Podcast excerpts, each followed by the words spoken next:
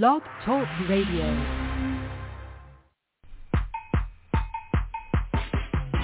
And now, shining the light of biblical truth, this is Truth Be Told Radio with your host, Melissa Canchola.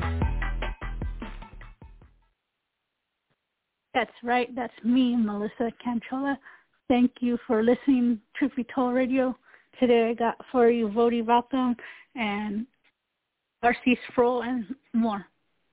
And here we get started with, uh, this is called Doubting God's Promises with Dr. Voddie Baucham. If you have your Bibles with you, open them to Exodus chapter 14. Exodus chapter 14. As we now approach the Red Sea and arguably the most renowned miracle in the Bible aside from the resurrection of Jesus Christ. There are very few things that are known by more people, recognized by more people than the parting of the Red Sea. This is probably due in large part to Cecil B. DeMille's treatment in the Ten Commandments and the fact that uh, early on in movie making history, people got to have a visual of this event, unlike anything that they had experienced before in regard to biblical miracles being accomplished. But this ranks up there with, with Noah's flood in terms of the sheer spectacular nature of what happened but many Christians find the miracle accounts in the Bible inaccessible, if not unrealistic. The thinking goes something like this. We don't experience these types of miracles in our own lives, therefore we can't relate. I, don't see 40 days and 40 nights of global flood in my life, so I, I, I can't really relate. Uh, I don't I don't see um, fire and brimstone coming down as in Sodom and Gomorrah. Therefore, I, I can't relate. I don't, I don't see seas parting, and therefore I can't really relate. So how can I apply something like this to my own experience? Several things are important to remember here. First, not even the people in the Bible experienced miracles regularly fact, most of the people you read about in the Bible didn't experience miracles in their lives. Secondly, the miracles in the Bible were spread out over thousands of years, which is why most of the people in biblical times never experienced miracles. And three, the miracles in the Bible are about more than just their immediate impact. They each teach us something about God. These miracles that we see in the scriptures were purposeful. They happened for a reason, not just to overcome whatever the immediate obstacle was, but in order to communicate something more significant and lasting than that. Example, how many of us can relate to this story? Imagine someone telling this story and ask yourself if that someone could possibly be you. I became a Christian many years ago, and God delivered me from a lifestyle of sin and, and from a number of particular sins. However, as I walked away from my sin, it would sometimes come back. It, it was as though my sin didn't want me to go. At times, I even thought it had me felt like my situation was hopeless. Like I wasn't really delivered at all. I would even ask myself if it was really worth it. If I'm honest, I sometimes ask myself if God was really there, if he was really enough, or if I was really saved as again and again and again the sin that I believed that I had overcome would reach out to grab me once again, would come to get me once again. And as it came for me, I found myself at times, if I'm really honest, even appreciating the fact that my sin was once more coming at me. Does that sound familiar to anyone? Folks, if you've been saved longer than a month, that absolutely sounds familiar to you. Uh, by the way, that's not an individual's story. That's Israel's story in Exodus chapter 14 because that's precisely what's happening here. They've been delivered. And remember, the Exodus becomes sort of the symbol of deliverance of God's people from sin. And as they've been delivered and they find themselves walking away, all of a sudden that which held them captive determines to come after them again. And as they look up to see that which held them captive, determined to come and take them away again. They grumble. They murmur. Question God. They question their deliverance and even resign themselves to just lay down and die. This is a microcosm of the Christian experience at various times. This is a microcosm of our continued struggle with sin. This is a microcosm of the battle that we fight on a regular and ongoing basis. This is a microcosm of what God is doing as he delivers each and every one of us from our sin and to glory. Salvation has been achieved and it is being achieved and it is going to be achieved. Your salvation, past tense, you, you are justified. You have been declared righteous. Your salvation, present tense, you are being sanctified. You are progressively being delivered from sin, and that sin does not want to let you go, and you do not want to let your sin go. Which is why we anxiously anticipate that time when we will ultimately and completely be delivered from our sin in glorification when we are finally there and it is finally done and we are no longer subject to these temptations anymore. Is anybody looking forward to that? Amen. But in the meantime, there are those days where we look up and here come the Egyptians, and we're not all that certain that we don't want them to get us because we're tired. Because the struggle is hard. Because we remember certain things that brought us comfort. And deep down in those places that we don't talk about in Sunday school, we want that comfort sometimes. We want that pleasure sometimes. We want that familiarity sometimes.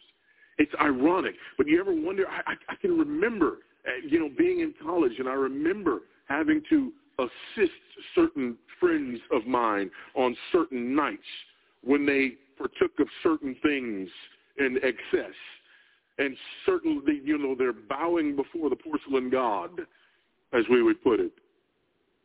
And they're, as sick as they can be, always saying the same thing. I've heard you this again. And you sit there and you go, that's funny, but I heard you say this just a couple of weeks ago. So it's not just that sometimes we yearn for pleasure, but sometimes, in a very sick way, we yearn for the misery as well. You listen to some people as they talk about their sin, and what they smile at and laugh at is the misery that it caused? As though even the misery of it brings them comfort. Oh, beloved, don't you think for a moment that Exodus chapter 14 doesn't apply to you. It absolutely does. But as it applies to you, here's how I want you to understand the application. I want you to understand that it gives you a bird's eye view of what's happening in this process as God is delivering you. Because when we're experiencing it, we're not thinking about this perspective. When we're experiencing it, all we know is that we are between a rock and a wet place, and the Egyptians are bearing down on us and there appears to be nowhere left to go. That's all we see. That's all Israel could see. All Israel could see was where they were. All Israel could see was that there was no way out. All Israel could see was that it was not possible for them to deliver themselves or for anyone else for that matter to deliver them. All they knew was these people who were obviously upset with them, who never wanted to let them go in the first place, were finally coming to reclaim what was theirs, and there was nothing they could do about it.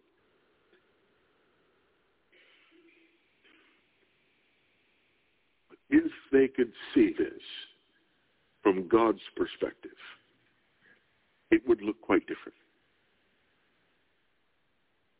And there was one who could.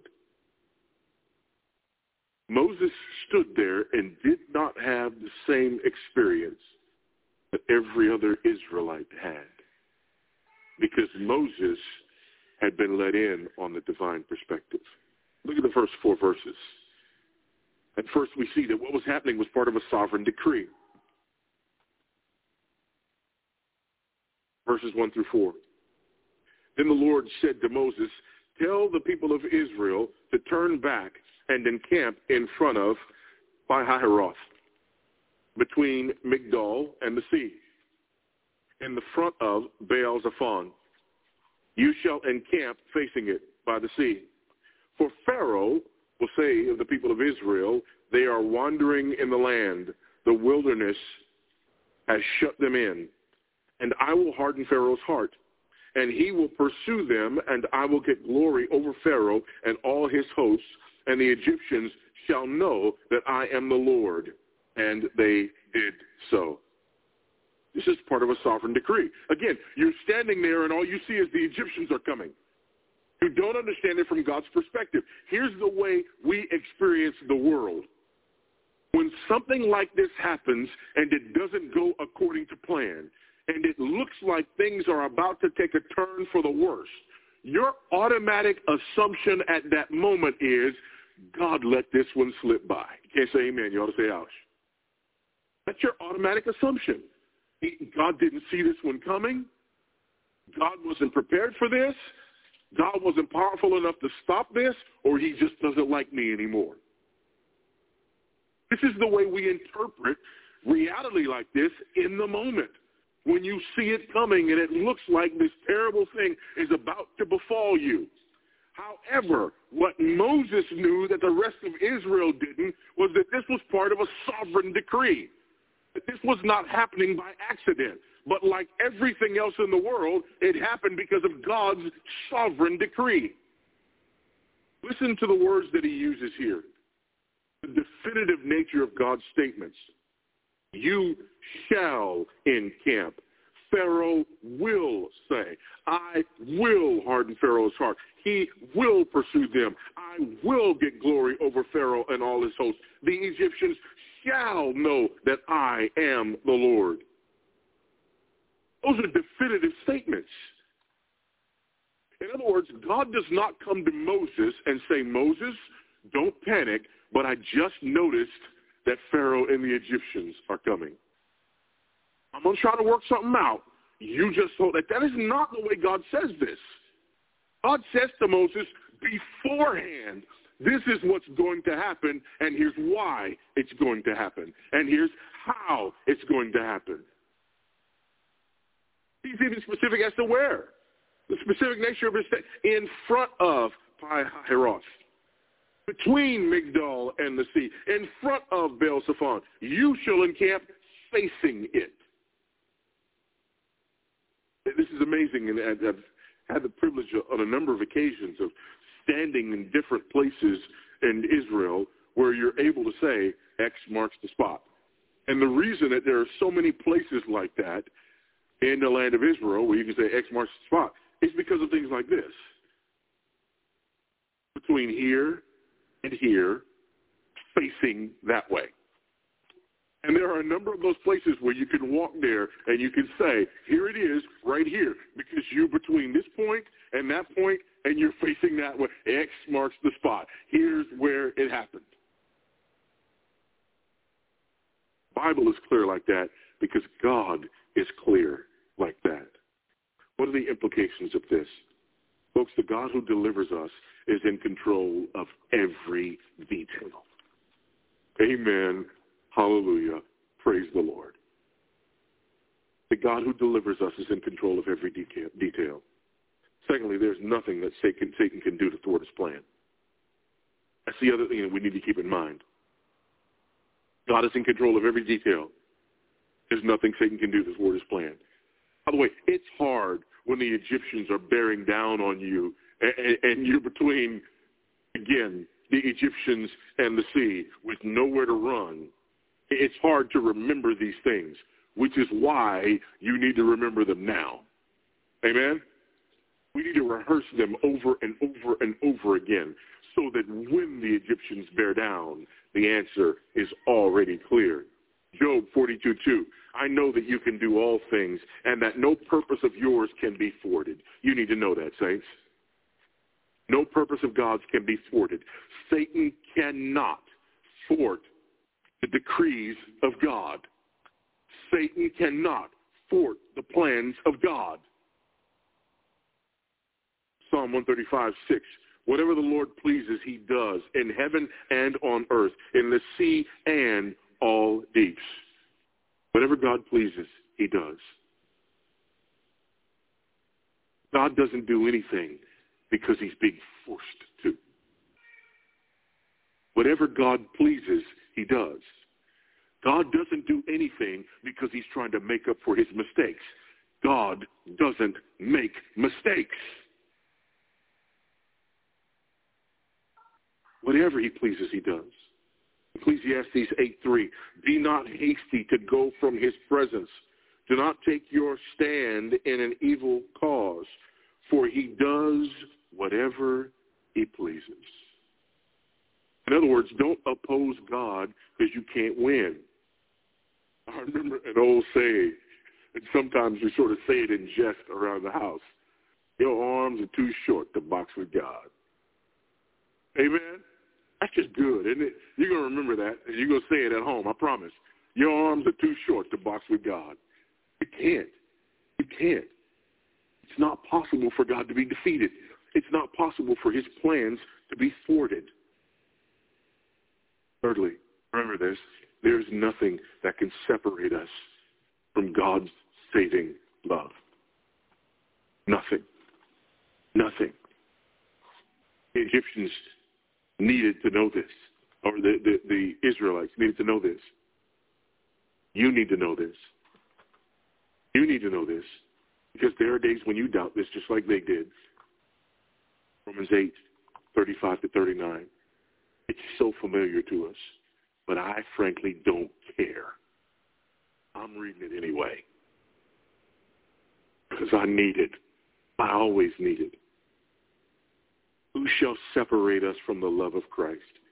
Shall tribulation or disease or persecution or famine or nakedness or danger or sword or the Egyptians or Pharaoh or his chariots or his horses or their, the list could go on and on and on. As it is written, for your sake we are being killed all the day long. We are regarded as sheep to be slaughtered. No, in all these things we are more than conquerors through him who loved us. For I am sure that neither death nor life, nor angels, nor rulers, nor things present, nor things to come, nor powers, nor height, nor depth, nor anything else in all creation will be able to separate us from the love of God in Christ Jesus our Lord. Nothing Nothing. In other words, what that means is God didn't bring Israel out of Egypt hoping he could save them. He brought Israel out of Egypt knowing that he would save them. God didn't bring you out of your situation hoping that he could save you. He brought you out of it knowing that he would save you. For all of those who have put their faith in God and in his work through the person of Jesus Christ, know this. God is not hoping that he can save you on that day. God knows that he will save you on that day. This is our God. This is the God in whom we trust. This is the God to whom we have given ourselves, and we can know that he is able to guard that which we have entrusted with him against that day. Sovereign decree. What does this mean? What, what if we don't cooperate with his sovereign decree? What if the evil one doesn't cooperate with his sovereign decree? Folks, did you hear what I just told you? Why are you asking me that if I just told you that he does whatever he pleases? Why would you ask me that question? Providential response, though, needs to be understood. There's a difference between sovereignty and providence, between his decree and his providence. His decree, that's his sovereign decree. That, that's his authority by which he decrees everything whatsoever comes to pass. His providence is the means by which he works those things out. Look at verses 5 through 9. Before we look at that, let me, let me define this for you a little bit more. Let me define it first from our confession. 1689, the chapter on providence, defines it this way.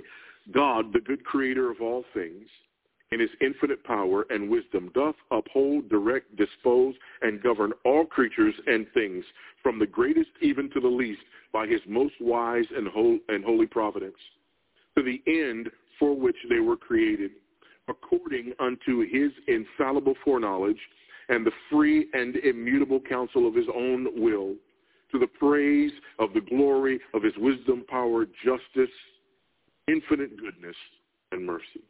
John Gill, famous Baptist theologian, puts it this way. Providence, by which all the creatures God has made are preserved, governed, guided, and directed. The word itself is never used of the divine being uh, syllabically or in so many syllables in Scripture. Yet the thing itself, or what is meant by it, is fully declared and clearly expressed as that God upholds all things by his power, governs the world by his wisdom, looks down upon the earth, takes notice and care of all his creatures in it, and makes provision for them, and guides and directs them to answer the ends for which they were made, which is the sum and substance of providence. I think Wayne Grudem puts it even more plainly. We may define God's providence as follows. God is continually involved with all created things in such a way that he wants, uh, all created things, not just those that are in submission to him, but every created thing. God's providence doesn't just cover Christians. God's providence covers Christians, non-Christians alike. Every created thing is governed by God's providence so that he, one, keeps them existing and maintaining the properties with which he created them. That's why things stay what they are. That's God's providence. God's providence. By the way, that's why we can do science. We can study birds because birds won't turn into something else. Care what the evolutionists have told you. Can study primates. Primates don't turn into something else. Two, cooperates with created things in every action, directing their distinctive properties to cause them to act as they do. So he keeps things being what they are and doing what they do. And three, directs them to fulfill his purpose. Now, with that in mind, look first with the Egyptians and how they respond in verses 5 through 9. When the king of Egypt was told that the people had fled, the mind of Pharaoh and his servants was changed toward the people. And they said, what is this we have done? That we have let Israel go from serving us. So he made ready his chariot and took his army with him and took 600 chosen chariots and all the other chariots of Egypt with officers over all of them. And the Lord hardened the heart of Pharaoh, king of Egypt, and he pursued the people of Israel. And while the people of Israel were going out defiantly, the Egyptians pursued them, all Pharaoh's horses and chariots and his horsemen and his army, and overtook them, encamped by the sea at Pi-hahiroth in front of Baal-zephon. So what, what, what happened? Did Pharaoh go into a trance? And did God all of a sudden make Pharaoh the enemy of the Israelites? No, he didn't. No, he didn't. He continued to be who he was. This is absolutely in keeping with who Pharaoh has always been. God didn't have to make him be like this. But in the providence of God, this Pharaoh was Pharaoh when these events took place so that he, being who he was, would respond in this exact way because that is what God decreed in order to maximize his glory in these events. This is important for a number of reasons. First of which is this. Oftentimes we believe that if people will just have the right kind of experience, that that's what they need to bring them to God. If they just if they just experienced a tragedy, if they just experience, if they just, if something would just happen, if God would just do ABC or XYZ, then this person would change and they would come to God. And sometimes tragedy will strike and you'll see an amendment of behavior. I've, I've talked frequently about the post 9-11 quote-unquote revival. 9-11 took place, and after that, in the fall of, rest of the fall of 2001, um, church attendance bumped up significantly in the United States. Not only did church attendance bump up significantly, but also elected officials were quoting scripture and talking about God. People were getting away with things that they never got away with before. Uh, that that Christmas, you know, the, the ACLU and the Citizens United for the Separation of Church and State weren't nearly as active in saying, you can't do that. And there are displays all over the place, and there are a lot of people who refer to this post-9-11 revival because there was an amendment of people's behavior People spoke to one another with greater kindness on the streets. There was more patriotism than we'd ever experienced before. It was an amazing thing for a few months. And then everything went right back to the way it was. Church attendance went right back down to where it was before. People's antagonism toward God resumed their normal levels. This is what happened with Pharaoh all these plagues come, one after the other after the other, and they break him down. But every time his heart is hardened again. Then finally, the plague of plagues comes. The death of the firstborn. And it breaks him. But it doesn't change his heart. He's still the same man. And he lets Israel go and eventually, when his grief turns back to rage, he girds himself up. He gets his army together. And he says, what was I thinking? Let's go kill them all. See, don't confuse the amendment of an individual's behavior with an actual change of heart. don't confuse the individual who gets tired of fighting against God with the individual who's actually been born again and now loves God. Pharaoh was tired, he was weary, and he was defeated, but he was not changed. I wonder if there are pharaohs among us. I wonder if there are individuals even here under the sound of my voice, and there are things in your life and circumstances in your life that turned you toward God. And, and these circumstances that turned you toward God are no longer present in your life or active in your life. And yet, since you turned toward God, it just seemed to you that the right thing to do was to continue in this vein. But there has been no change of heart. You are still the same individual. You are still as outside of the camp as you ever were. Yet, you have learned how to be comfortable in this circumstance and in this setting. You've not been born again. You've not been transformed.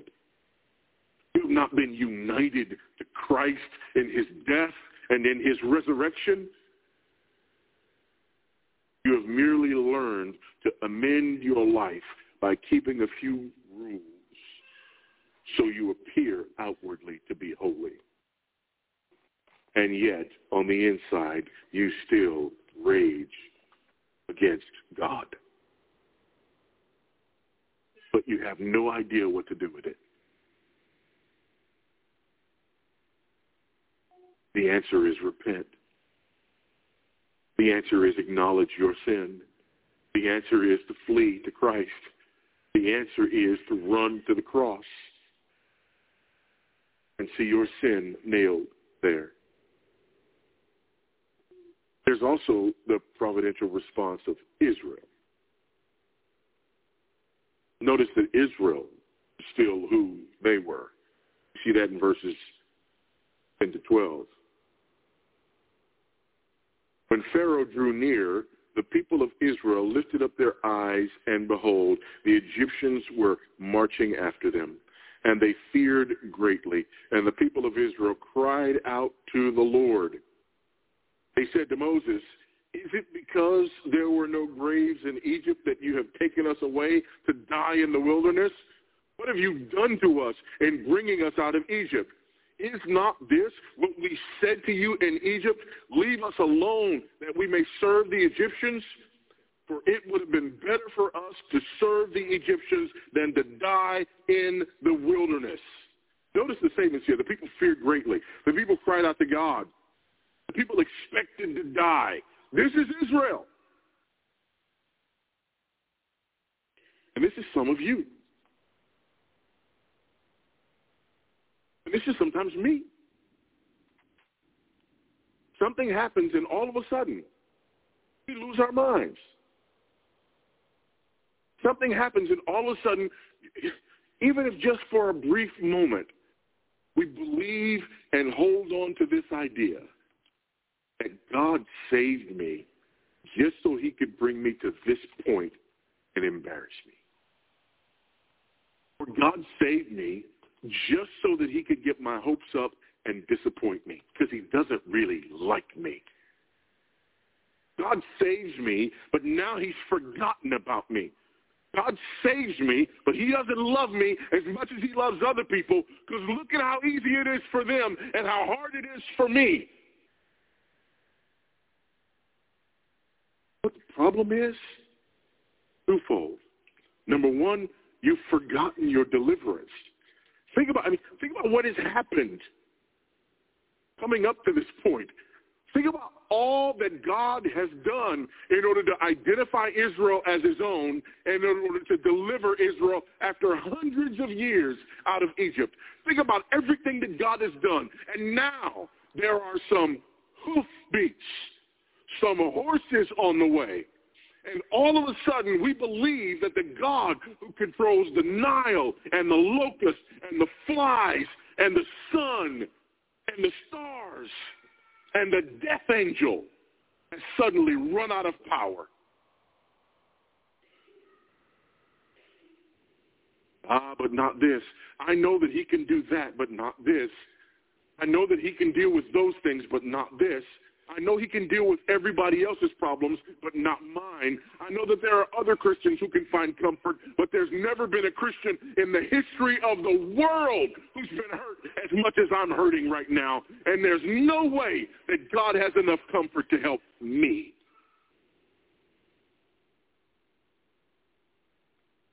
No one's ever blown it as bad as I just blew it. And the blood of Jesus may cover other sins of people throughout the history of the known world. But there's never been anyone who blew it like I blew it. And I'm sure that God didn't have this sin in mind when Jesus went to the cross.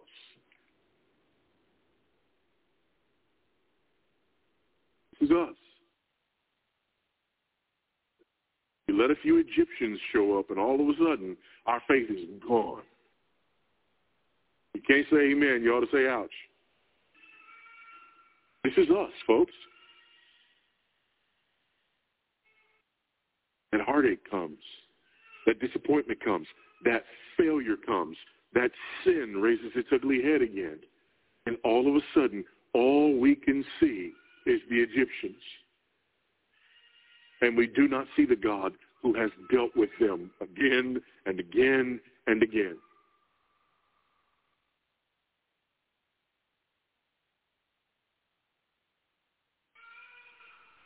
Here's what we need to remember. And here's where we get off track. Folks, God did not save Israel because of their great faith. And if you ever wondered about that, here's your answer right here. If there was ever any question, this settles it right here. God did not save these people because of their great faith. Not these individuals. Oh, no. Uh-uh. Here they come. Oh, oh, you brought us out here. We couldn't die over there. We had to come die over here, right? We could have just stayed. We could have just stayed slaves in Egypt. Wait a minute. You're the same people who were crying out to God, begging him to get you out of Egypt, and now a few horses come close, and you're saying, yeah, we should have just stayed there and died. He did not save them because of their great faith. Amen? Secondly, he didn't save them because of their holiness. This is not a holy people. Not by themselves. He didn't save them because they're holy. He saved them and made them holy. Amen? God's actions were not dependent upon Israel at all. God did this for his own sake and for his own glory. And one of the reasons that he chose Israel was because they're not Egypt. In other words, if God, in his sovereignty, settles his love on the most powerful nation in the world, people see the success of that nation and they say it's because of horses and chariots. But if God sets his love upon a slave people who have no power and exist in small numbers, and they become the most significant people in the world, the only answer is God's on their side. That's the answer. But why is this important in light of God's providence in your life in these difficult circumstances? Here's why it's important. Because if God saved me for his own glory and not because of my faith, not because of my holiness, not because of my goodness, not because of my intellect, then when difficulty comes my way, it's God's problem. Amen? The Egyptians are coming. We got a problem. Uh-uh. God's got a problem. God's the one who delivered us from them. So God's the one who's got to deal with them. And he will. He will. He will. But you know when I believe he won't? I believe he won't is when I believe that my deliverance and my salvation are contingent upon me being worthy of it. So now all of a sudden I hear the sound of chariots coming, and I say, yep, oh, I didn't have as much faith as I needed to. Now he's going to let the, now he's going to let the chariots get me. Yep. I only kept nine of the things on my holiness list instead of ten. Now he's going to let the Egyptians kill me.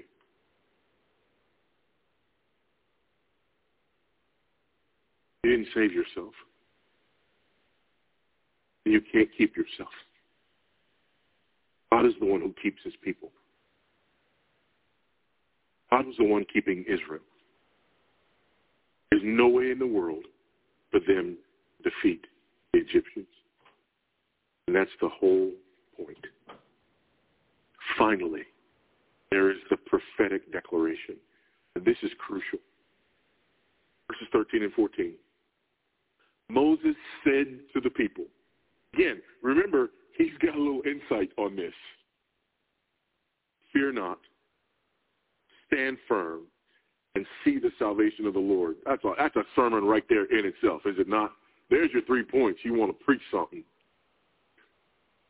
Fear not.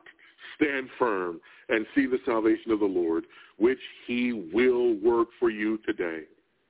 Why? The Egyptians you see today, shall never see again. The Lord will fight for you, and you have only to be silent.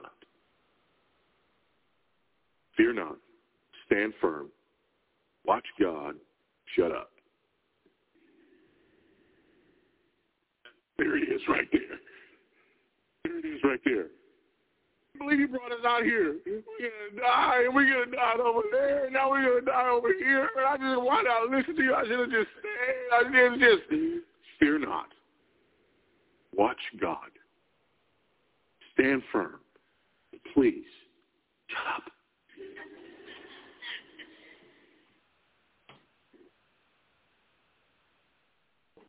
What? This is how we know God has acted. Because he has his prophet tell us that he's acting. And this is how we know why God has acted. Because he has his prophet tell us that he acted. See, folks, if God just acted, but there was no prophet to tell us, he just acted, but he never gave us his word to explain, then we'd be like the rest of the world. Every culture has a religious explanation for the way the world works. Every culture. That's why there have been people throughout history who have thrown virgins into volcanoes beheaded their enemies and tossed their heads down the stairs of their wonderful religious monuments. This is why people have eaten the hearts of their adversaries. This is why people have done rain dances. This is why people have done a whole host of other things. Because you look at the world, you see what happens, and without the word of God, all you have is your own assumptions as to why things are happening the way they are. And so you do the best you can with what you have, and you try to appease the gods, and you try to control nature.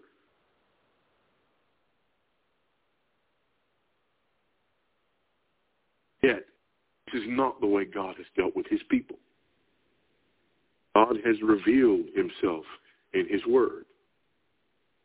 All scripture is God-breathed and profitable for teaching and rebuking and training in righteousness, that the man of God may be thoroughly furnished for every good work. It's the word of God. It's the word of God. This is important because unfortunately many Christians still try to operate as though we don't have the word of God.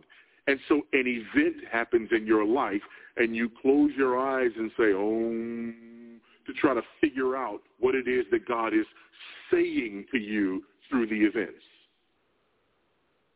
It's paganism.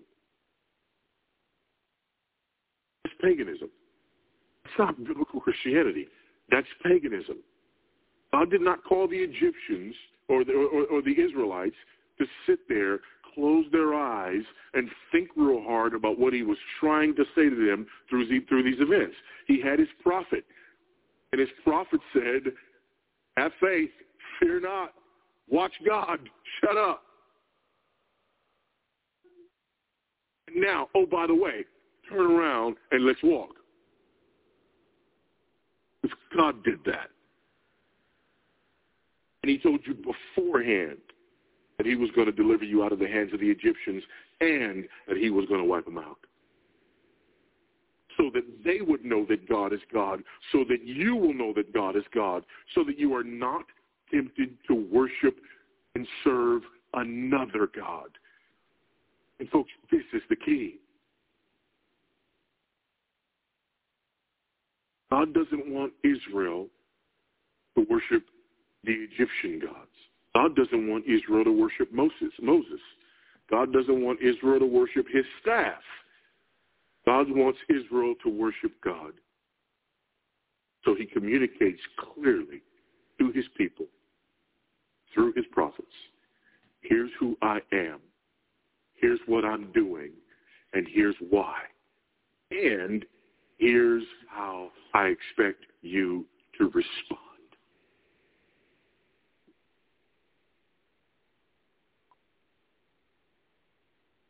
And this is why we worship in accordance with what we find in the Word of God.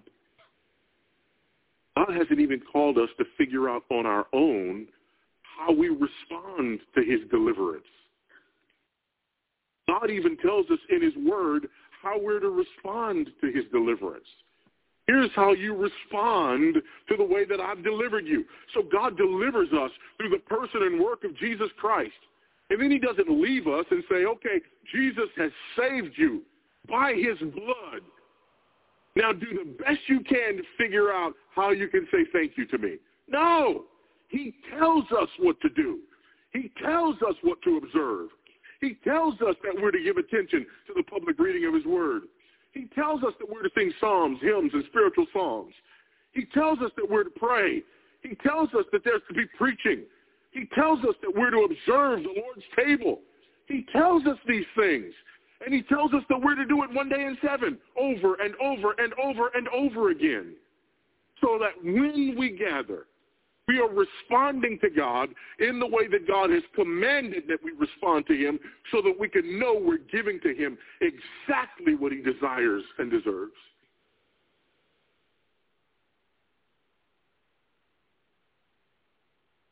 Have to be innovative. And in fact, when we attempt to be innovative, basically what we're doing is we're, when we attempt to be innovative in worship, we're like this husband. We're like the husband who says this. I know she has told me 97 times that this is what she likes. And I know that every time that I do what she has told me 97 times that she likes, that she really likes what she says she likes. However, this is the 98th time. So I'm going to do something that she hasn't told me that she likes, which she's kind of indicated that she doesn't really like at all. But because I'm being innovative, I'm sure she'll be blown away. And again, men, if you can't say amen, you ought to say ouch. And then we get offended when we come on the 98th time and do that innovative thing that we kind of know she doesn't really like, but we're tired of doing the thing that she likes. And we come to her, and her response is, oh. And now we're offended. Why? Because you're supposed to like what you don't like.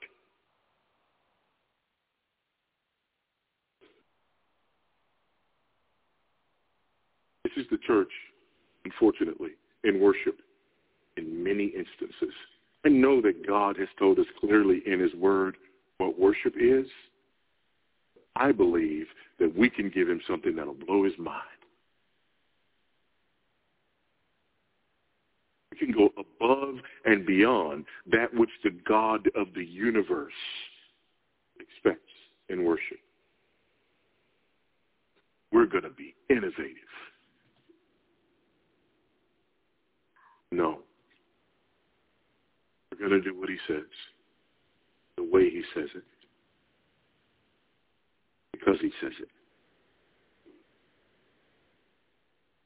Because God delivers his people so that they might worship him rightly for his deliverance.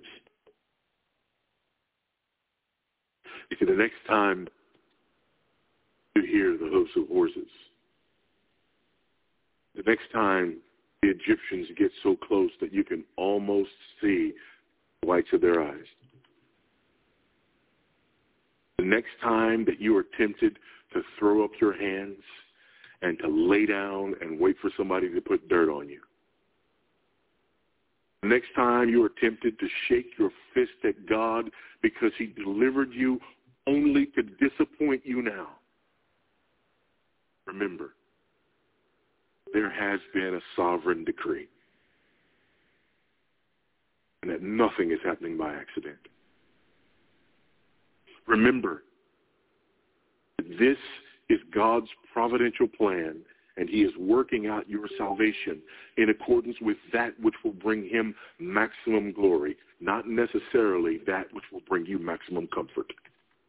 And remember, if you have questions or doubts about why God does what he does the way he does, you don't find it by closing your eyes, smoking some peyote and thinking real hard about it. You find it searching his word. Because he has spoken. He has done so authoritatively.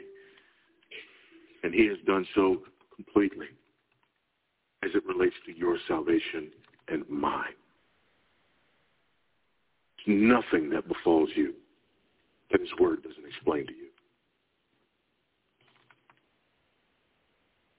And the next time you wonder whether or not he really loves you, or whether or not he just brought you out here so that he could bury you by the sea, remind yourself that as you see your Egyptians coming toward you, God didn't deliver you by putting to death somebody else's firstborn. He delivered you with the death of his own firstborn.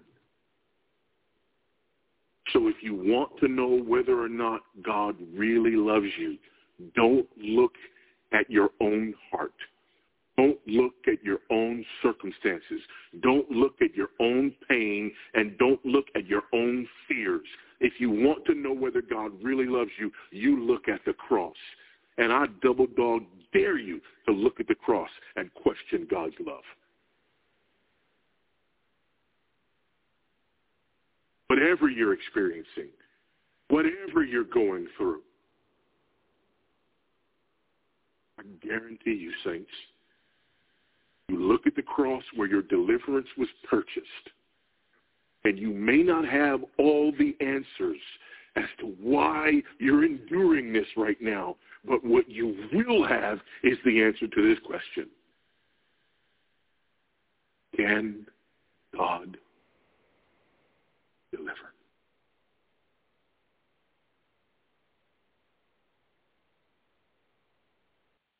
The answer is a resounding yes. Can deliver because he had, has delivered, and he will deliver. This is the assurance that is ours in Christ.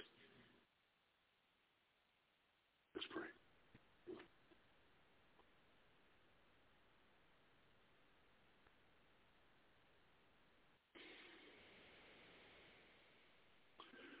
Oh God, how we thank you for your mercy and your kindness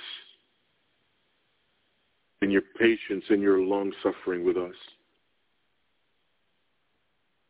How we thank you for the countless ways that you have reminded us of your goodness and of your deliverance. Countless ways that you have demonstrated your patience. Countless ways that you have reassured us of your love. Reminded us that greater love has no man than this, that he laid down his life for his friends. Reminded us that you demonstrated your love toward us in this, that while we were yet sinners, Christ died for us. Reminding us that you so loved the world that you gave your only begotten Son so that all the believing ones may not perish, may have everlasting life. Grant by your grace that we might look to this love as opposed to merely looking to our own circumstances. Father, I lift up those under the sound of my voice who have heard the hoofbeats and the rolling wheels of chariots in their lives this week. We've seen the Egyptians so close.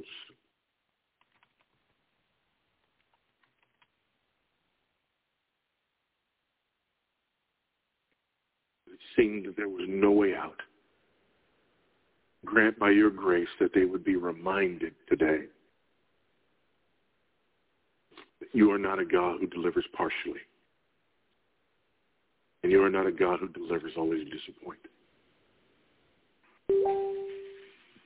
Remind us all today that your deliverance is about your glory. Grant by your grace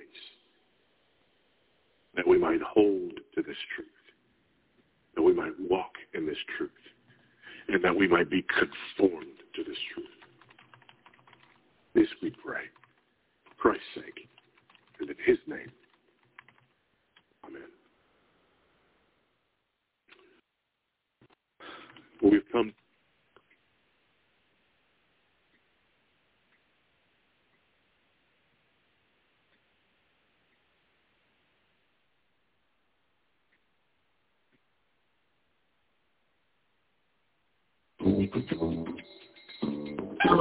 In Ephesians 6, we read, Put on the whole armor of God, that you may be able to stand against the schemes of the devil.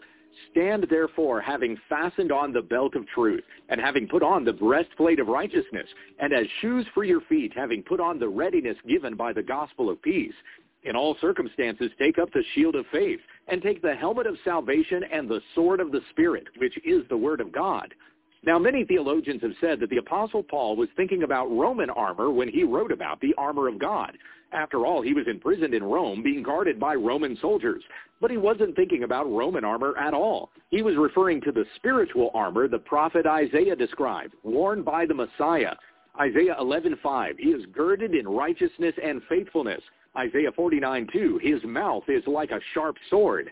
Isaiah 52:7, how beautiful are the feet of him who brings good news who publishes peace and salvation, who says to Zion, your God reigns. Isaiah 59:17, he put on righteousness as a breastplate and a helmet of salvation on his head.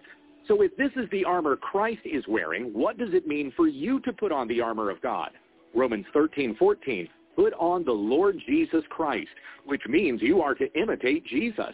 Commit yourself to serving not the desires of your flesh, but Christ your King. Lay aside the deeds of darkness and put on the armor of light that God gives you when we understand the text.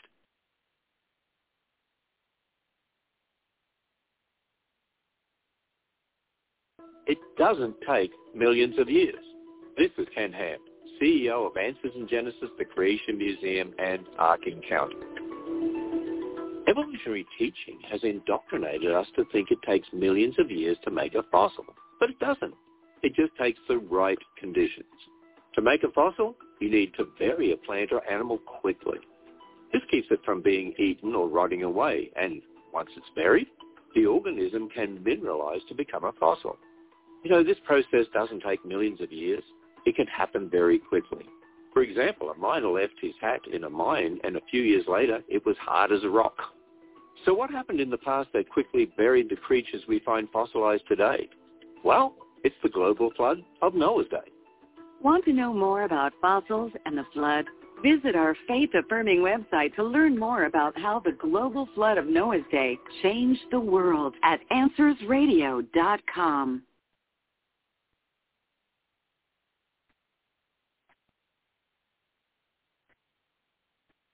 As we continue our study of the isms, the ideologies or the foundational philosophies that impact the culture in which we live, I want to turn our attention now to hedonism.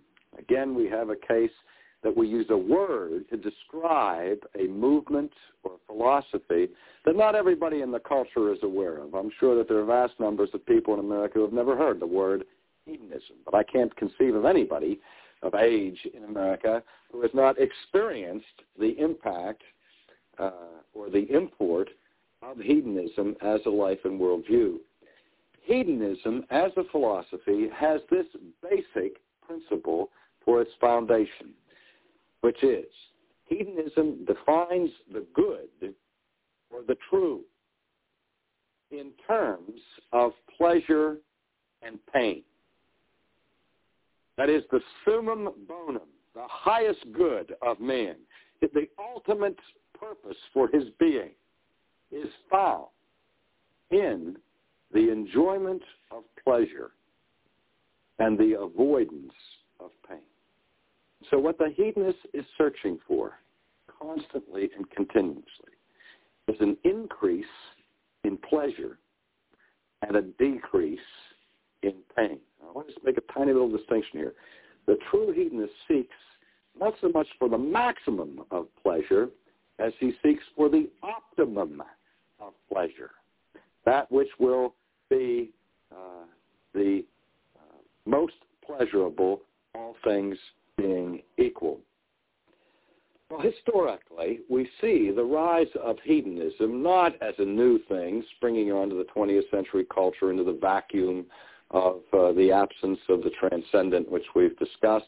But hedonism has its roots very, very early uh, in the world. I mean, we could trace it to the Garden of Eden if we had to, but in terms of a, of a formal philosophy, we find it back in the ancient Greek culture in the school of the Cyrenaics. Now, the Cyrenaics were what I would call crass hedonists, crass or crude hedonists. Now, you may have never heard of the Cyrenaics, but you have seen visual images of their philosophy of life manifested many, many times through Hollywood productions and through TV dramas and so on. You, you've seen the pictures of the ancient Roman orgies where people are just indulging themselves without restraint in reckless abandon in wine, women, and song, right? I think of uh, Fellini's Satyricon as uh, perhaps the most uh, vivid portrayal of that kind of a lifestyle that Hollywood has ever produced. Or we think of the ancient Bacchanalia. Have you ever heard of the, the old uh, Bacchanalia, which was the festival of the celebration of what god? Do you remember? God Bacchus, who was the god of the vine, the god of grapes, the god of wine. And the Bacchanalia was this wild orgiastic uh, celebration uh, done uh, in honor of the uh, the god Bacchus. We also think of the way in which hedonism became not only a philosophy in parts of the ancient world, but actually a religion. Have you heard of the Dionysian style of the orgy? The Dionysian frenzy, where the god Dionysus or Dionysius was worshipped. He was the counterpart to Bacchus. He was worshipped uh, as the one who would give us an ability to break out of the chains that inhibit us in terms of our normal states of consciousness and awareness. I mean, the Greek philosophers understood that there were limits to what we were able to know through empirical perception, through the use of our five senses. And there was a limit to the knowledge that we could reach by speculation on the basis of reason. And so some sought a release, prison house, of the normal restraints of human knowledge that could come through some kind of intuition or mystical experience. And so uh, there were those who made a religion out of, of worshiping the God that they thought would give them the ability to transcend the normal limits of consciousness. And that was the god Dionysius, who provided the means of drunken stupor wherein one state of drunkenness, the normal inhibitions of our wakeful life are removed. And people believe that they, through uh, uh, the drunken stupor, could make contact with the supernatural world in a mystical experience of getting high, if you will. The experience was not called getting low. It was getting high, breaking through the limits and the structures of normal consciousness. And this was added into all kinds of sexual uh, involvement and even temple prostitution, where the prostitutes were there pres- presumably to help a person break down their inhibitions so that they could make contact with the gods and experience the feeling the same, which was the release of the soul that was understood really physically or sensuously. Now, as I say, it's the Cyrenaics who adopted this crass form of radical indulgence in drunkenness and, and sex and, and all of that sort of thing. And oftentimes uh, we think falsely of the radical uh, hedonists as being the Epicureans, but the Epicureans were the next stage. The Epicureans uh, were much more sophisticated advocates of hedonism. In fact, today we see we, we will often use the term Epicurean to define what kind of person. A person with exquisite taste. A person who can identify the finest wines, but who is not himself a drunkard. The person who has a gourmet palate and understands the intricacies of the culinary arts. We call him an Epicurean. A person who understands the finest clothes and, and the finest rugs and that, who appreciates finer things of life, is often called an Epicurean. But he is also a person who is devoted to his comfort creature, his creature comforts, isn't he? He lives for the enjoyment of a very sophisticated level of pleasure. No. The Epicureans adopted a more moderate, or what I call refined variety of hedonism.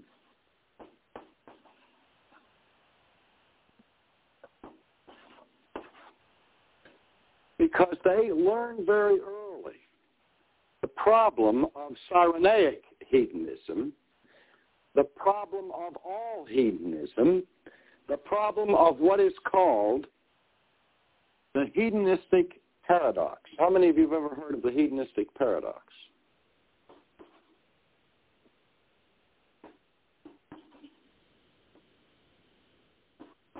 The hedonistic paradox is this.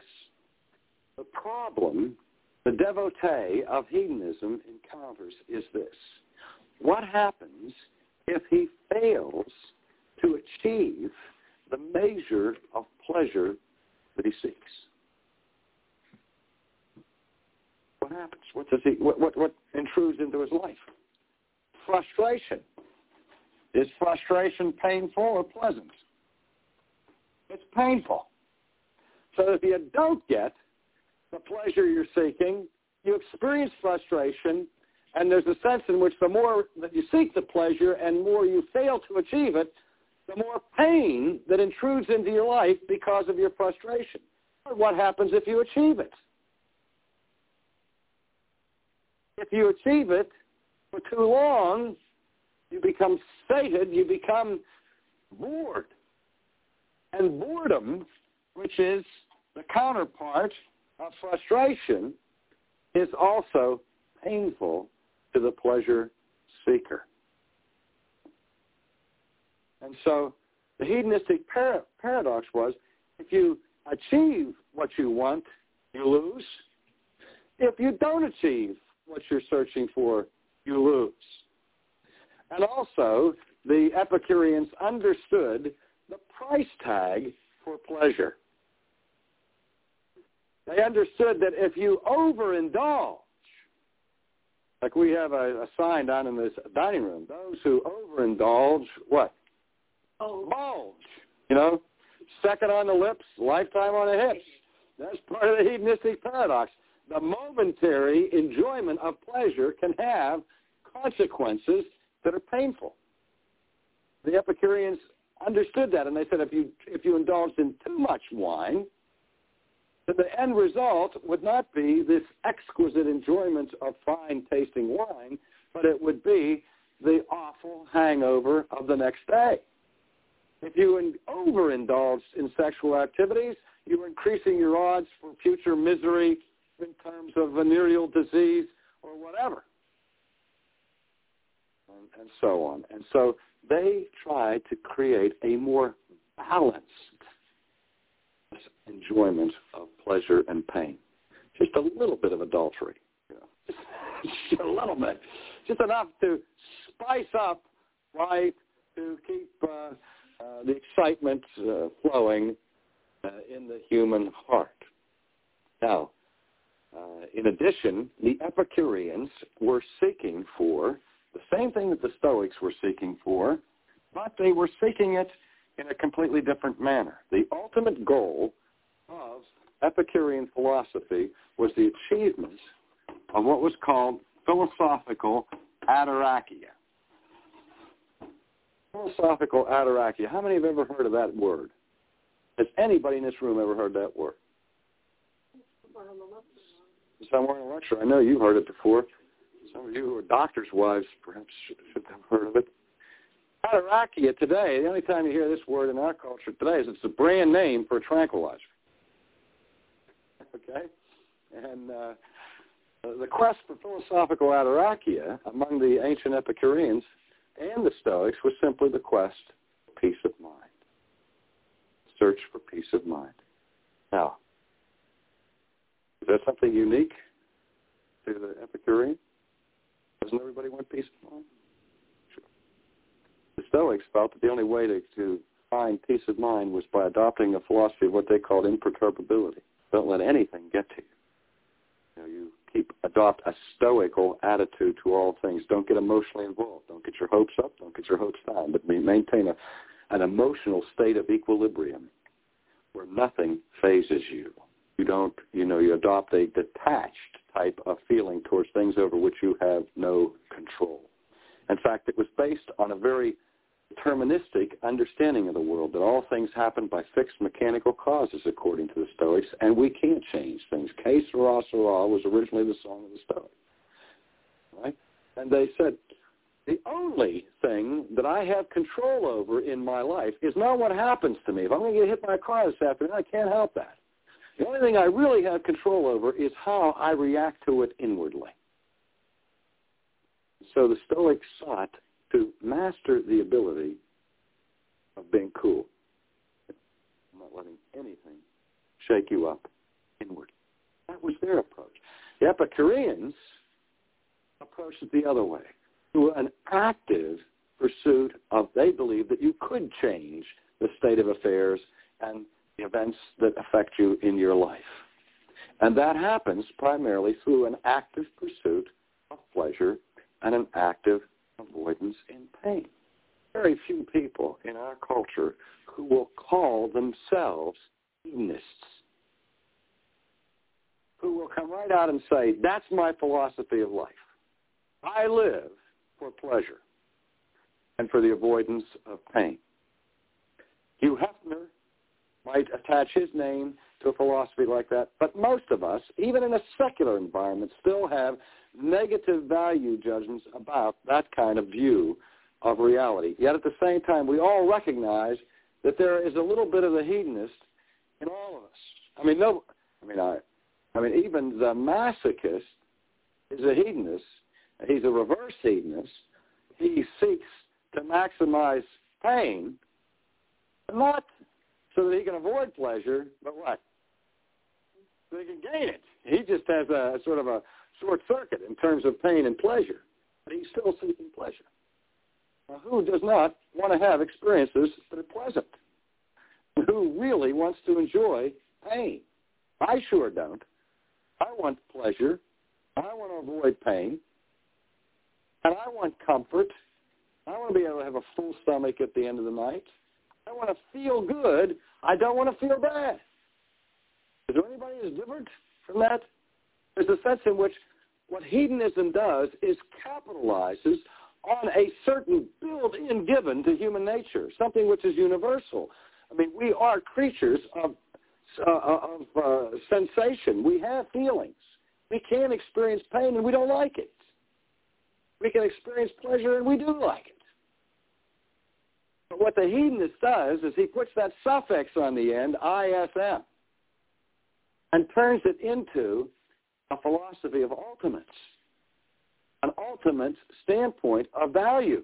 So that truth and goodness are determined in the final analysis by this calculus of pain and pleasure. Christianity tells us going in that if we embrace certain values, there will be pain in it. Christ was not a hedonist when he went up to Jerusalem. He had a duty to perform which was good and which was true, but which was painful. The hedonists would declare Christ a fool, voluntarily accepting that kind of pain unnecessarily. Hedonism is hardly altruistic. And yet Christianity calls us not to seek suffering, not to seek pain, or to flee from that which is pleasant. And there's no sin in enjoying the pleasant and enjoying the freedom from pain. But there are times when the Christian must choose the road that inevitably leads. And so we do not establish hedonism as the summum bonum, the highest good. We believe that the highest good will ultimately bring us maximum pleasure and a minimum pain. Because from a Christian perspective, the maximal location of pain is in the pit. The optimum abode of pleasure is in the kingdom of God. But pleasure is defined differently from what it is in hedonism. Hedonism tends to see that pleasure strictly in sensuous, sensual feeling levels, physical, quantified uh, dimensions. Now, let's look for a moment at modern forms of hedonism. We have seen in our own generation extreme forms of escapism manifested in our own contemporary culture. Seems to be a strong quest, not for or pursuit of happiness, but the pursuit of happiness has been translated by the new generation into the pursuit of euphoria. The happiness has been translated almost exclusively into the category of feeling. I'm sure you've already noticed this, but this sometimes, you know, like when you hear a new word, this is not a new word, but when you hear a new word, you know, for the first time, suddenly you hear it five times that week, you just become aware of it. What I'd like you to do is pay attention when you see this word or hear this word in your culture. See how the word feeling functions in your culture. This term, this concept is so pervasive in our society that standard traditional forms of language, standard traditional categorical propositions and prefatory statements about theoretical thought have changed to accommodate this word. What I'm saying is a lot of big words here, very simply, is I read students' papers all the time. It drives me nuts. I, I, I get, uh, where my hand at, uh, using the red pencil when they keep saying, when they're presenting a case in the paper, I feel that we should do this. I feel that Descartes is wrong. Or I feel that Kant has made a mistake here. You see that in your students? I feel, I feel, I, I circle it on. I said, what do you you feel that Descartes made a mistake? Don't tell me you feel that Descartes made a mistake. What you mean is you think that Descartes makes a mistake. You're thinking of a cognitive process here. It's not a feeling. It's thinking. And I want to see the substance of your thought on your paper. I don't want to have you bleeding all over the paper in terms of your feelings the, the exploration of feelings is a very appropriate science for the physician or even for the psychologist. When somebody comes into me for counseling, I know that feelings are important enough that I don't say to that husband, what do you think of your wife? I'm asking the feeling questions because I know they're the loaded ones. That's where the emotion is. And I say, how do you feel about when she does this or that? How do you feel when he does that or that? I'm trying to get at the feelings because I don't want to deny for a moment that feelings are a very, very vital part of what it means to be human. But they're not the same thing as thinking. But the feeling has become so exaggerated in our culture that even in our speech patterns, we're talking about feeling ideas, feeling thoughts, instead of thinking thoughts and thinking ideas. We've seen the explosion of a relatively new science, the science of psychology, in terms of its public involvement. We're a nation preoccupied with the analysis of our moods, which is, again, a focus on our feelings. Other things, of course, are much more obvious. We see the explosion of the use of artificial forms to induce euphoria, drugs. This is the drug culture today.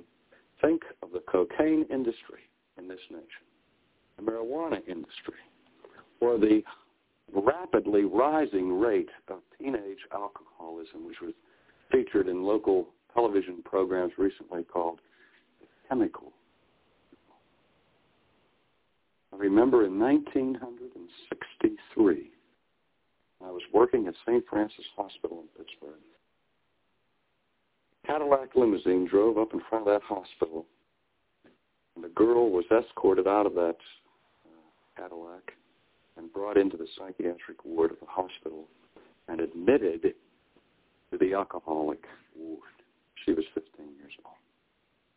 And I remember the buzz that went through the hospital at that time. It was scandalous that there was such a thing as a 15-year-old alcoholic in 1963. Today, there are literally millions of hardcore teen age alcoholics in our culture because of the impact of a philosophy of radical and crass hedonism. That life is to be lived to escape pain and, the, and responsibility, anything that's uncomfortable, anything that's unpleasing. As I was reading again in, in uh, a woman who was teaching literature saying that the school board demands that they choose books that the teenagers will enjoy while they're teaching them literature. Nobody's saying that they have to enjoy study of mathematics. But they must enjoy the books that are selected. And so instead of teaching children great literature, literature courses become hours of entertainment so the kids can feel good. I mean, it's it's controlling the environment. Just in a couple minutes I have left, let me just point out some things. Hedonism, by saying that the avoidance of pain and the pursuit of pleasure is a good, is making a value judgment. And it produces at the same time a system of ethics, which in turn produces a behavioral pattern of morality. What are some of the popular axioms or maxims of current day hedonism. You've heard this one a jillion times. If it feels good, it what? It is good. If it feels good, it is good. Their goodness, the good, is determined by what? Feeling. Uh-oh, feeling. Huh? Look at the music.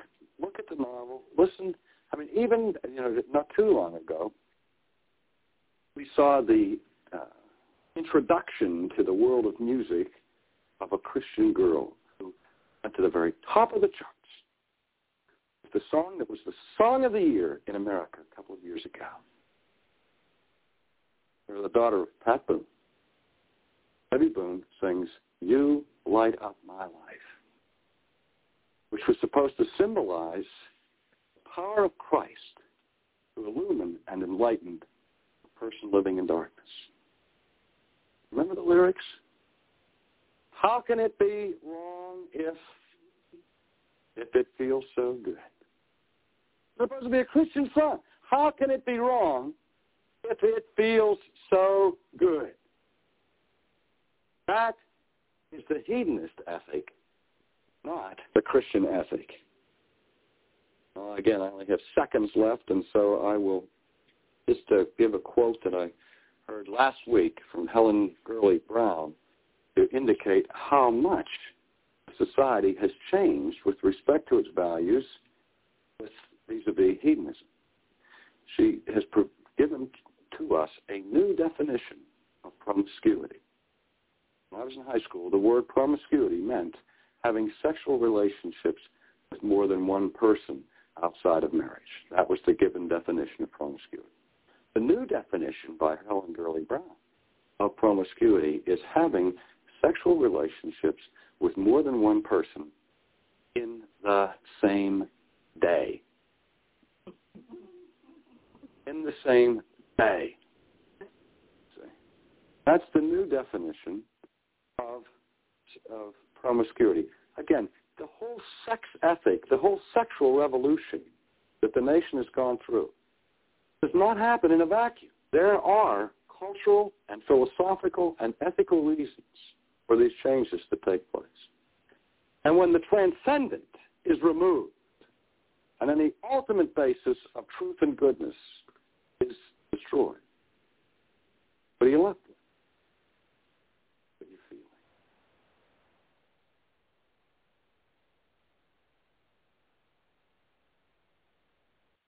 Fossils, rapidly buried. This is Ken Ham, whose ministry has produced Answers Bible curriculum for church and homeschool. Many people think it took millions of years for us to get the billions of fossils we have today.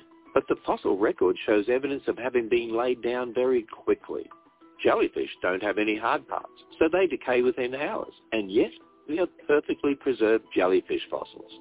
At the Creation Museum, we have a fossil of a fish buried so fast that it didn't finish swallowing.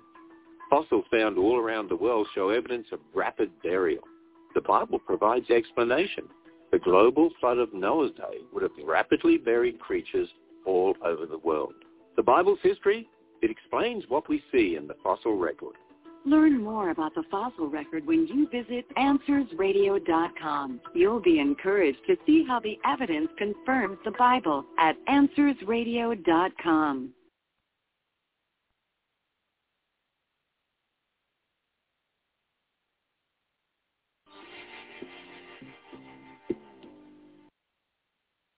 I have a health condition that causes chronic pain. A friend suggested something called reflexology and sent me a link. It sounds similar to New Age practices and is based on ancient Chinese belief of qi, which involves energy in the body. With that history being said, to what extent do we steer clear of things that seem or appear New Age? I want to have good biblical boundaries, but also am open to practices like massage, which seem to be in the neutral zone. Am I wrong to want to avoid this suggestion?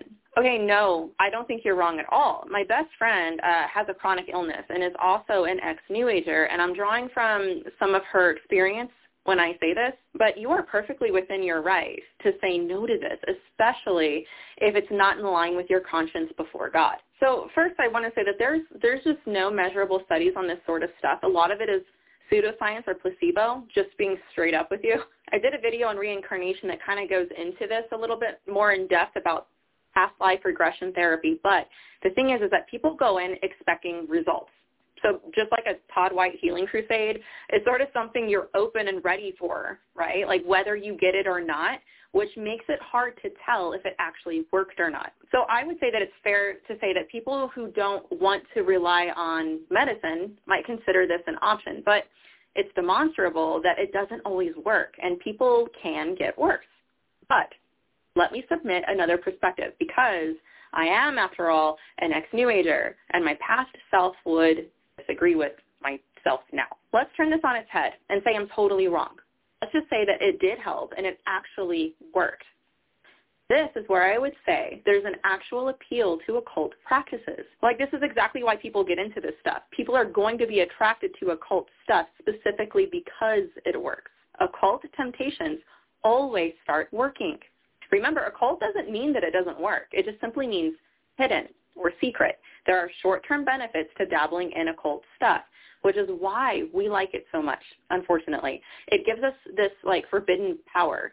And there's nothing wrong with massage or things like that uh, that are physical and not spiritual, right? Um, to the extent that you avoid them has everything to do with what God has forbidden in this area. Not because he wants you to be miserable, but because there's an occult link to it that will leave a spiritual stain. Also, just another perspective on this, your denial could also be an opportunity to make them curious as to why you would refuse the offer. I think if done with love and tact, this could be a great opportunity to share the gospel with them.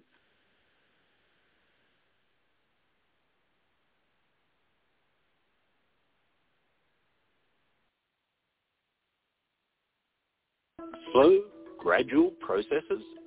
This is Ken Ham, a missionary with a passion for sharing God's Word with the world.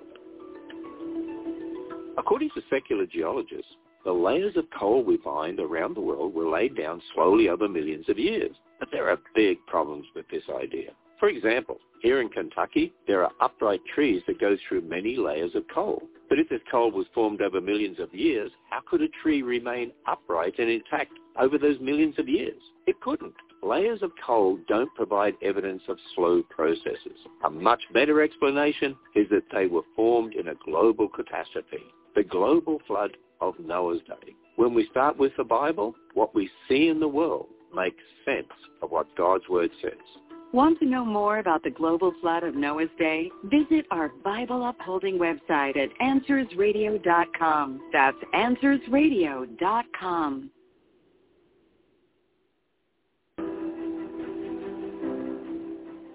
How do you know there's an afterlife? How do you know the Bible's the Word of God? Is there any way to know for sure? I believe faith is um, the number one thing that's, um, that's important about it.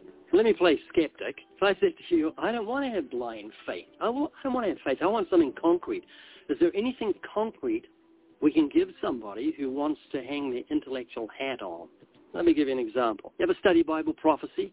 Not really. As you know, the book of Ezekiel speaks of the nations that will come down and attack Israel in the last days. And the prophet actually named the nations, and we can see that happening on the news. The fact that God knows the future and he's put his future in his word is evidence that the Bible is the word of God, and you can trust its promises. And its promises for everlasting life. Your name is sincere, is that right? Yes.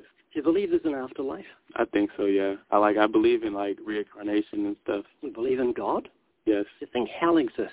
Uh yes. Where are you going when you die? I don't really know. It's up to God, really. Shouldn't you find out? Yeah. Could you be going to hell? No, I don't believe so. You sure about that? I hope so. Are you a good person? Yes, I am a good person. The Bible says, who shall ascend the hill of the Lord? Speaking the presence of God, it says, he that has clean hands and a pure heart. Is your heart pure? I, I think it's pure. You think you're a good person? I like to say I am. Yeah, let me see if I can change your mind. Jesus said, there's none good but God. Who's lying, you or Jesus? Ooh. Story of the rich young ruler. There's none good. And let me show you God's standard of goodness. It means moral perfection in thought, word, and deed. So let's see if you're a good person. How many lies have you told in your life? Definitely a few. Stolen anything? I have. So you're a lying thief? Uh, I guess so. You still think you're a good person? Probably not. You know, the purpose of the Ten Commandments is to bring the knowledge of sin. Most people think, ah, God gave us Ten Commandments as a standard to live by. No, it's a standard we don't live by. When Jesus preached the Sermon on the Mount, he showed us God's standard. The Bible says of the Messiah, he would magnify the law, it's the moral law, the Ten Commandments, and make it honorable. Let me show you what he did. He said, you've heard it said by them of old, you shall not commit adultery. That's the seventh commandment. Then he said, but I say to you, whoever looks upon a woman to lust for her has committed adultery already with her in his heart. Did you know that? Uh, I do. If you looked with lust. Uh, I say I have. Many times. Many times. Have you ever used God's name in vain? I believe so. Do you love your mum? A hundred percent. Would you ever use her name as a cuss word? Never. Never, because you respect her. A hundred percent. You don't respect the God that gave you a mother. You took his holy name and used it in the place of a filth word to express disgust. Godly Jews won't write God's name down because it's so holy, and you've used it in blasphemy. Very serious. So here's the summation sincere. This is for you to judge yourself for Judgment Day. You've told me you're a lying, thieving, blasphemous, fornicating adulterer at heart, and you're self-righteous, which is a sin in God's eyes, and saying you're a good person. When it's obvious you're not, you're like the rest of us. So if God judges you by the Ten Commandments, we've looked at four on Judgment Day, will you be innocent or guilty? I'll be guilty. Heaven or hell? Hell. What do you think you have to do to avoid the damnation of hell? Uh, devote my heart to God, not really do all that stuff I did from the past. Kind of. Have you ever heard the gospel? I don't, I don't really know. So the law is bringing to you a knowledge of sin, so you can see how serious sin is in God's eyes. Ever heard the Bible verse, the wages of sin is death? I think I have, but I think I need to be reminded about that. It's a very famous verse, Romans 6.23, and it's saying God is paying you in death for your sins, like a judge who looks at a criminal who's committed murder, but he keeps saying, I'm a good person, judge. The judge says, I'm going to show you how serious your crime is. I'm giving you the death sentence. This is your wages. This is what you've earned. And Jonathan's sin is so serious to a holy God, he's given you the death sentence. Your death will be evidence to you that God is deadly serious about sin, and you've earned your wages. So on Judgment Day, if God judges you by those Ten Commandments, will he be innocent or guilty? Most likely guilty. Absolutely guilty. Heaven or hell? Since I'm guilty, most likely hell. You know, the Bible says all liars will have their part in the lake of fire. No thief, no blasphemer, no adulterer will inherit God's kingdom. So can you see that you're in big trouble? Yes, sir. So what can you do to get right with God? I confess that Jesus is Lord. He died on the cross for our sins and um, resurrected three days later. At the moment you're under God's wrath, heading for hell, how can the death of Jesus on the cross help you 2,000 years later? He died for our sins. and What does that mean? For us to have eternal life with him, or a chance at eternal life with him. A chance? Let me share the gospel with you, and it'll be a relief to you. Jonathan, if you can get a grip of this, it's going to change everything for you. The Ten Commandments are called the moral law. You and I broke the law. Jesus paid the fine. That's what happened on that cross. That's why he said, it is finished just before he died. He was saying paid in full. If you're in court and you've got speeding fines, the judge will let you go if someone pays those fines. Even though you're guilty, you say, "Got a lot of fines here, but you can leave because someone's paid them. And it's legal. Well, God can take the death sentence off you. He can legally let you live forever, all because of what Jesus did on the cross for his death and resurrection. And all you have to do, according to the Bible, to find everlasting life is repent of your sins and trust in Jesus. Do you know what repentance is?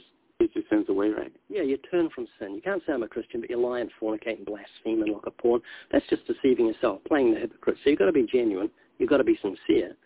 And then you trust in Jesus like you trust a parachute. You don't just believe in a parachute. You put your faith into it. The second you repent and trust in Jesus, God will wash you clean of your sins, grant you everlasting life as a free gift, and he'll give you your own personal miracle. Suddenly want to please the God that gave you life more than anything.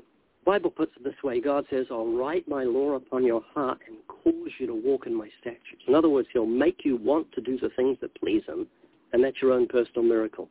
Is this making sense? Yes. You're going to think about what we talked about today? Yeah. If you're going to jump out of a plane 10,000 feet, why would you put on a parachute? it's a way of safety. Yeah, you don't want to die. And your motivation is fear. And that fear is your friend, not your enemy, because it's making you put on a parachute. Jonathan, because I love you, I've tried to put the fear of God in you today. I've tried to make you scared. Hoping you'll see that fear as your friend, not your enemy, because it'll make you serious with God and drive you to the foot of the cross where you'll find everlasting life. Just making sense? Yes, sir. You're going to think about what we talked about? 100%. Have you ever truly repented with a knowledge of how serious sin is? Because today that law has brought the knowledge of sin. that stirred your conscience. My suspicion is that in the past you've been a little flippant about sin and haven't found a place of genuine sorrow and true repentance, and that's been your problem. Would that be right? I'll say so. Are you sorry for your sins now? 100%. Are You're ready to repent and trust in Jesus with all your heart and not your goodness? Yes, sir. Can I pray with you? Yes.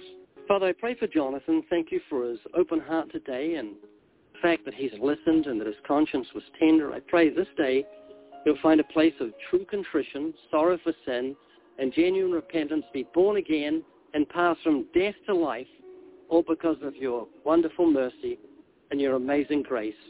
In Jesus' name we pray. Amen. You tearing up? Yeah, a little bit. know what that is? Contrition. Do you know what contrition is? Yeah, contrition is a genuine sorrow for your sins. And the Bible says a contrite heart God will not despise. So every tear is precious in God's eyes because it shows the genuineness of your faith in him and your desire to get right with him. Do you have a Bible at home? I have an Apple Bible, uh, a physical Bible, no. I'm going to give you a Gospel of John, which is the fourth book in the New Testament. Book I've written called Volatile, which names the nations God said would attack Israel, and it'll boost your faith in the Word of God. And I'm going to give you a little booklet called Save Yourself Some Pain, Principles of Christian Growth. It's the Gospel of John. It's like a bundle of money, but it's more precious than all the money in the world. Volatile, the nations that the Bible says will attack Israel in the latter days.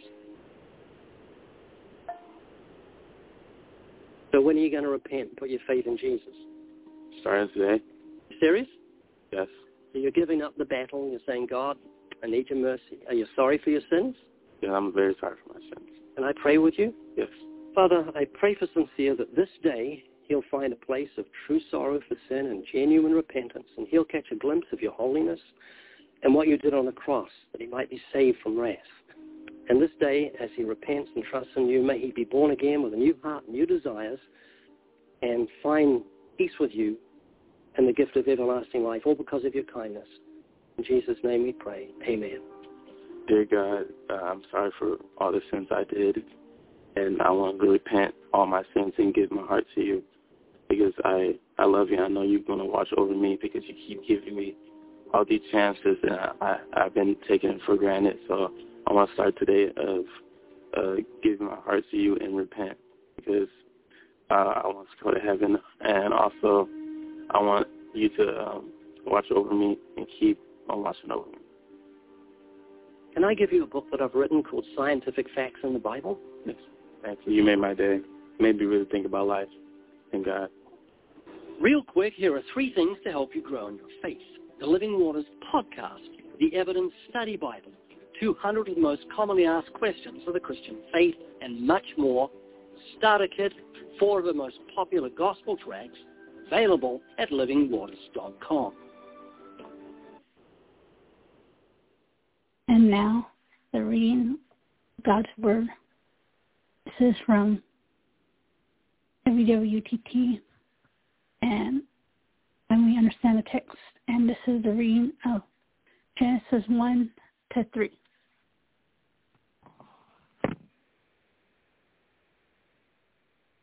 The Book of Genesis, Chapter 1.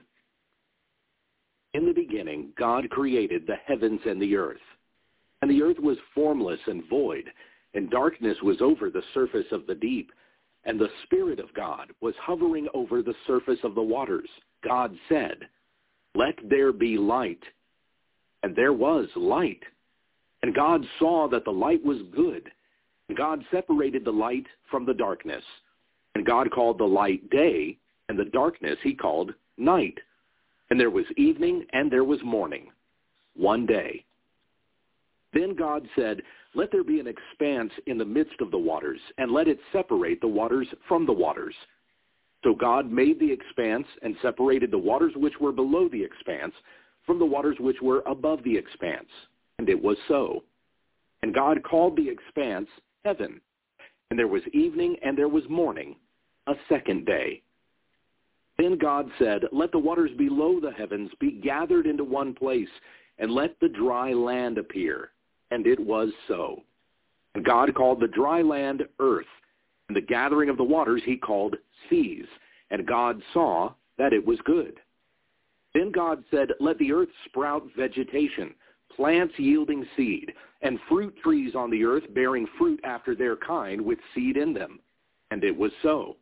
And the earth brought forth vegetation, plants yielding seed after their kind, and trees bearing fruit with seed in them after their kind. And God saw that it was good. And there was evening and there was morning, a third day. Then God said, Let there be lights in the expanse of the heavens to separate the day from the night, and let them be for signs and for seasons, and for days and years. And let them be for lights in the expanse of the heavens to give light on the earth. And it was so. So God made the two great lights, the greater light to rule the day, and the lesser light to rule the night, and also the stars. And God placed them in the expanse of the heavens to give light on the earth, and to rule the day and the night, and to separate the light from the darkness. And God saw that it was good. And there was evening and there was morning, the fourth day. Then God said, Let the waters swarm with swarms of living creatures, and let birds fly above the earth across the face of the expanse of the heavens. And God created the great sea monsters and every living creature that moves, with which the waters swarmed after their kind, and every winged bird after its kind. And God saw that it was good. Then God blessed them, saying, Be fruitful and multiply and fill the waters in the seas, and let the birds multiply on the earth. And there was evening and there was morning, a fifth day. Then God said, Let the earth bring forth living creatures after their kind, cattle and creeping things, and beasts of the earth after their kind. And it was so. God made the beasts of the earth after their kind, and the cattle after their kind, and every creeping thing on the ground after its kind. And God saw that it was good. Then God said, Let us make man in our image, according to our likeness, so that they will have dominion over the fish of the sea, and over the birds of the sky, and over the cattle, and over all the earth, and over every creeping thing that creeps on the earth. And God created man in his own image. In the image of God, he created him. Male and female, he created them. God blessed them, and God said to them, Be fruitful and multiply, and fill the earth, and subdue it.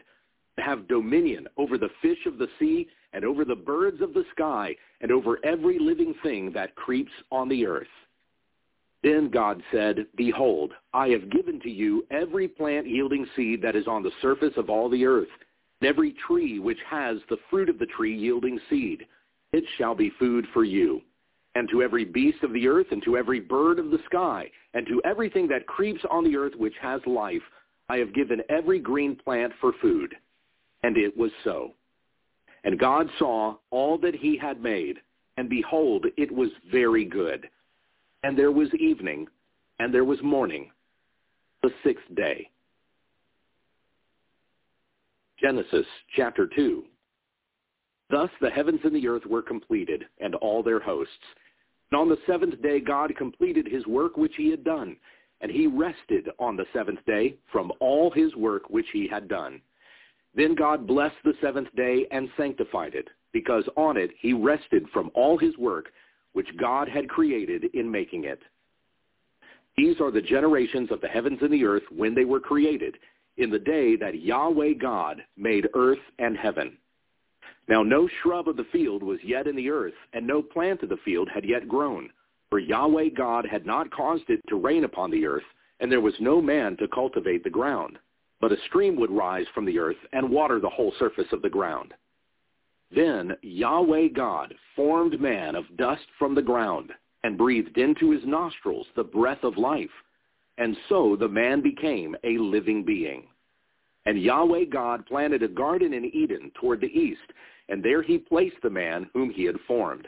And out of the ground Yahweh God caused to grow every tree that is desirable in appearance and good for food, the tree of life also in the midst of the garden, and the tree of the knowledge of good and evil. Now a river went out of Eden to water the garden, and from there it divided and became four rivers. The name of the first is Pishon. It is the one that went around the whole land of Havilah, where there is gold. Now the gold of that land is good. The bdellium and the onyx stone are there. And the name of the second river is the Gihon. It is the one that went around the whole land of Cush. And the name of the third river is Tigris. It is the one that went east of Asher. And the fourth river is the Euphrates. Then Yahweh God took the man and set him in the Garden of Eden to cultivate it and keep it. And Yahweh God commanded the man, saying, From any tree of the garden you may surely eat. From the tree of the knowledge of good and evil you shall not eat from it, for in the day that you eat from it you will surely die. Then Yahweh God said, It is not good for the man to be alone. I will make a helper suitable for him. And out of the ground Yahweh God had formed every beast of the field and every bird of the sky, and he brought each to the man to see what he would call it. And whatever the man called a living creature, that was its name. And the man gave names to all the cattle and to the birds of the sky and to every beast of the field. But for Adam there was not found a helper suitable for him. So Yahweh God caused a deep sleep to fall upon the man, and he slept. Then he took one of his ribs and closed up the flesh at that place. And Yahweh God fashioned the rib which he had taken from the man into a woman, and he brought her to the man.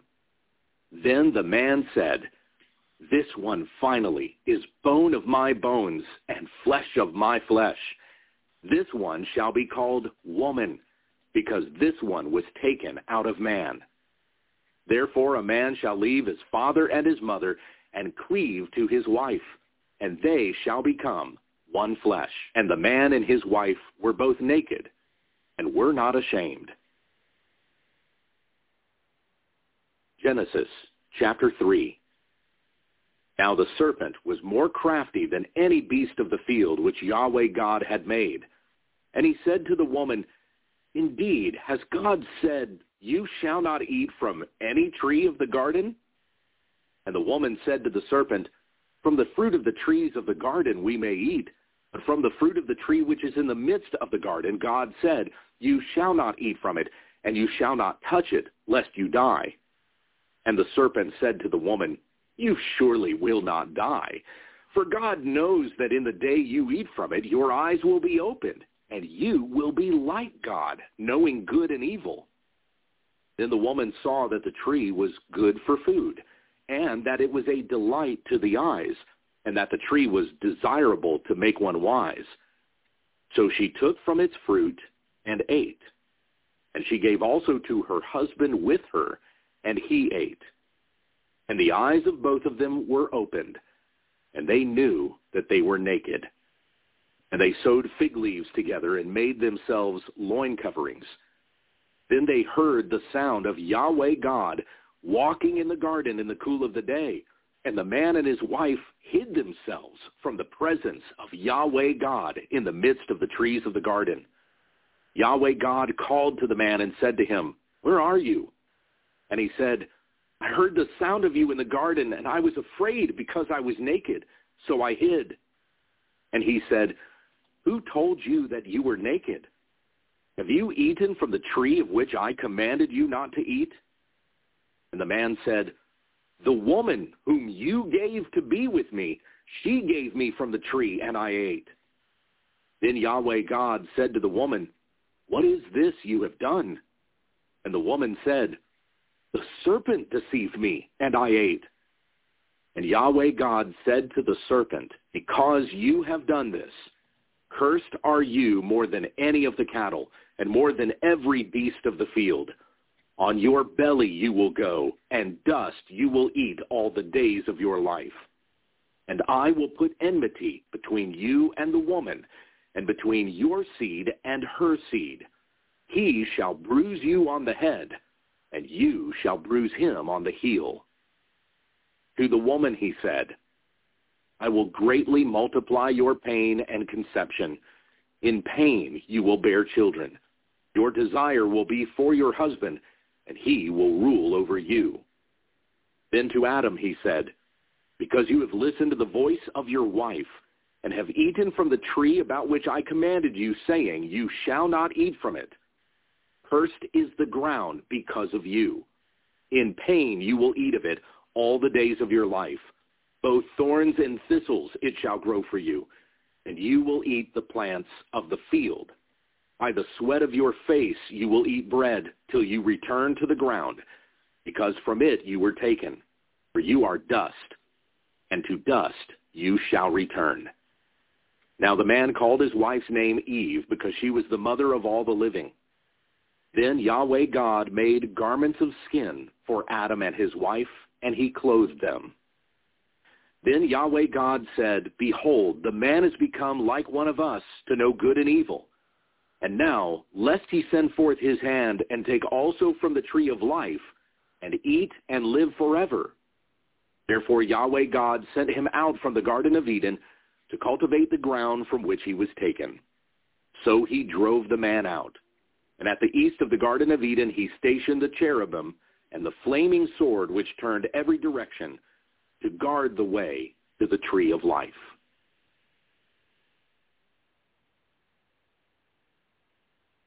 Massive fossil graveyards. This is Ken Ham, author and speaker on the authority of God's Word from the very first verse. Is the fossil record evidence for millions of years? If you think yes, consider this. Around the world, we find fossil graveyards. Now, these are massive deposits of billions of fossils buried together. For example, in one layer of the Grand Canyon, there are over 10,000 square miles of squid-like fossils. This means that billions of these creatures were buried all at once. And chalk beds that stretch from the Middle East across Europe into North America contain fossils of trillions of tiny marine creatures. What could possibly bury billions of creatures at once? Well, only the flood of Noah's day. Fossils are the result of creatures being buried quickly. Discover more about the global flood when you visit AnswersRadio.com. You can also plan your visit to the full-size Noah's Ark at AnswersRadio.com. Get social with Truth Be Told Radio. Check us out on our Facebook like page as Truth Be Told Radio. You can find our website at truthbetoldradio.com. That is T-R-U-T-H-B-E-T-O-L-D-R-A-D-I-O dot C-O-M. Truthbetoldradio.com. Do you have any questions, suggestions, comments, or want to tell us anything? Send those emails to truthbetoldradioshow at gmail.com. Remember, by sending us your email, you give us permission to read it on the air. So write us at truthbetoldradioshow at gmail.com. If you'd like to read blogs, we've got you covered. Check out ours at truthbetoldradio.blogspot.com. That's truthbetoldradio.blogspot.com. Also, follow us on Twitter as truth, the letter B, then told radio. That is T-R-U-T-H-B-T-O-L-D-R-A-D-I-O. Once again, that is truth, the letter B only, not B-E, told radio. This is due to the restraints for Twitter's username links. Finally, to learn the testimony of Melissa Canchoa, the hostess of Truth Be Told Radio, see smilesandstuff.com. That's S-M-I-L-E-S-A-N-D-S-T-U-F-F dot C-O-M. Smilesandstuff.com. So stay social with us and thanks for listening to Truth Be Told Radio.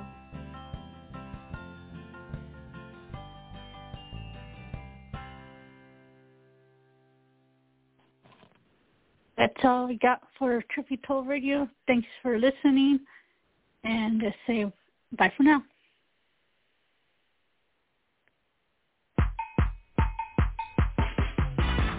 Thanks for listening and join us next time as we shine the light of biblical truth on Truth Be Told Radio.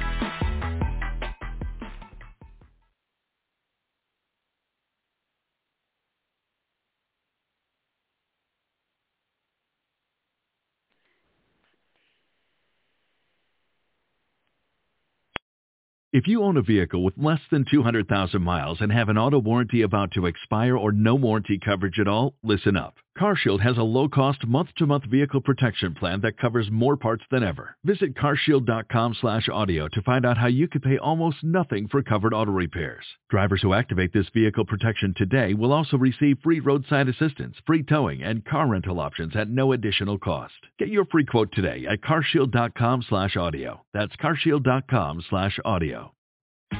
Tax day is coming. Oh, no.